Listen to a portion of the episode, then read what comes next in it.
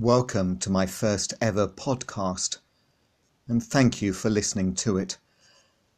I aim to make each of them around five minutes, so as not to take up too much of your time. I suppose we all find ourselves doing new things in this time of lockdown.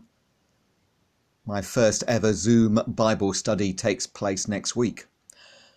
I have now done a fair few online videos of worship, and now this is my first podcast. Some new things like these will feature in my life from now onwards, no matter what normal might turn out to be.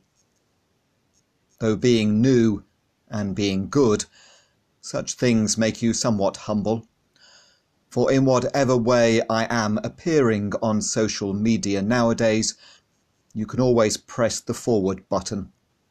Bit bored with me here, disagree with me a bit there, just press and skip. It does teach me of sharpening up my act. Reverend Mark? Well, he can go on a bit. Fair point. And even if you are discovering me on social media, I am quite happy about being fast forwarded. After all, you now have control. I now find myself in a world that before lockdown I was never in. It's a fascinating world, humble world, and a world that keeps me relevant. So long as I don't get captivated by this world and forget that there are so many people, through age, and circumstance not in this world. That's the problem sometimes with embracing new ways of being. You can forget other ways of being that people are in and comfortably in. Yet, though I know none of us would want to be where we are now, we are here. So, how can we make it a positive experience for ourselves and others? I'm rather enjoying shopping at the moment. It forces me to slow down as we stand in queues. I'm taking my time and giving my full attention to keeping two metres apart. I'm waiting with patience before going down an aisle where two people are. Although people may not be talking, we are smiling much more. Taking time, being patient, and smiling. These are real positives. Yes, it might seem strange having to cross over the road or step into the road if someone is coming towards us. Yet a gentle laugh and a smile and a louder thank you means that maybe we are getting paradoxically closer to one another, even if we are moving further apart. After all, what was life? What was like life like before lockdown?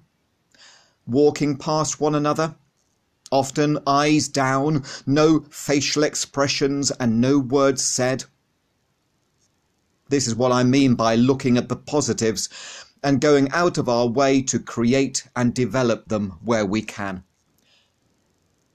In Matthew 6, the message translation of the Bible interprets verse 34 as follows Give your entire attention to what God is doing right now, and don't get worked up about what may or may not happen tomorrow.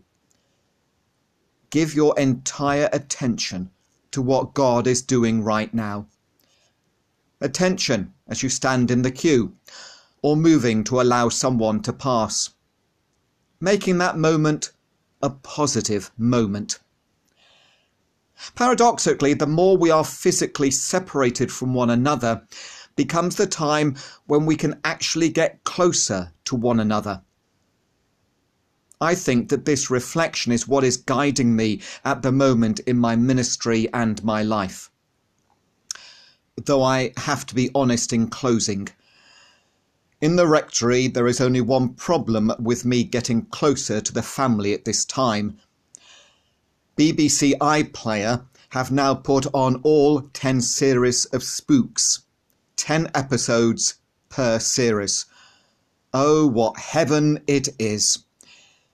In the evening, I'm giving into temptation, closing down my world and going through them deliciously and joyfully, one by one.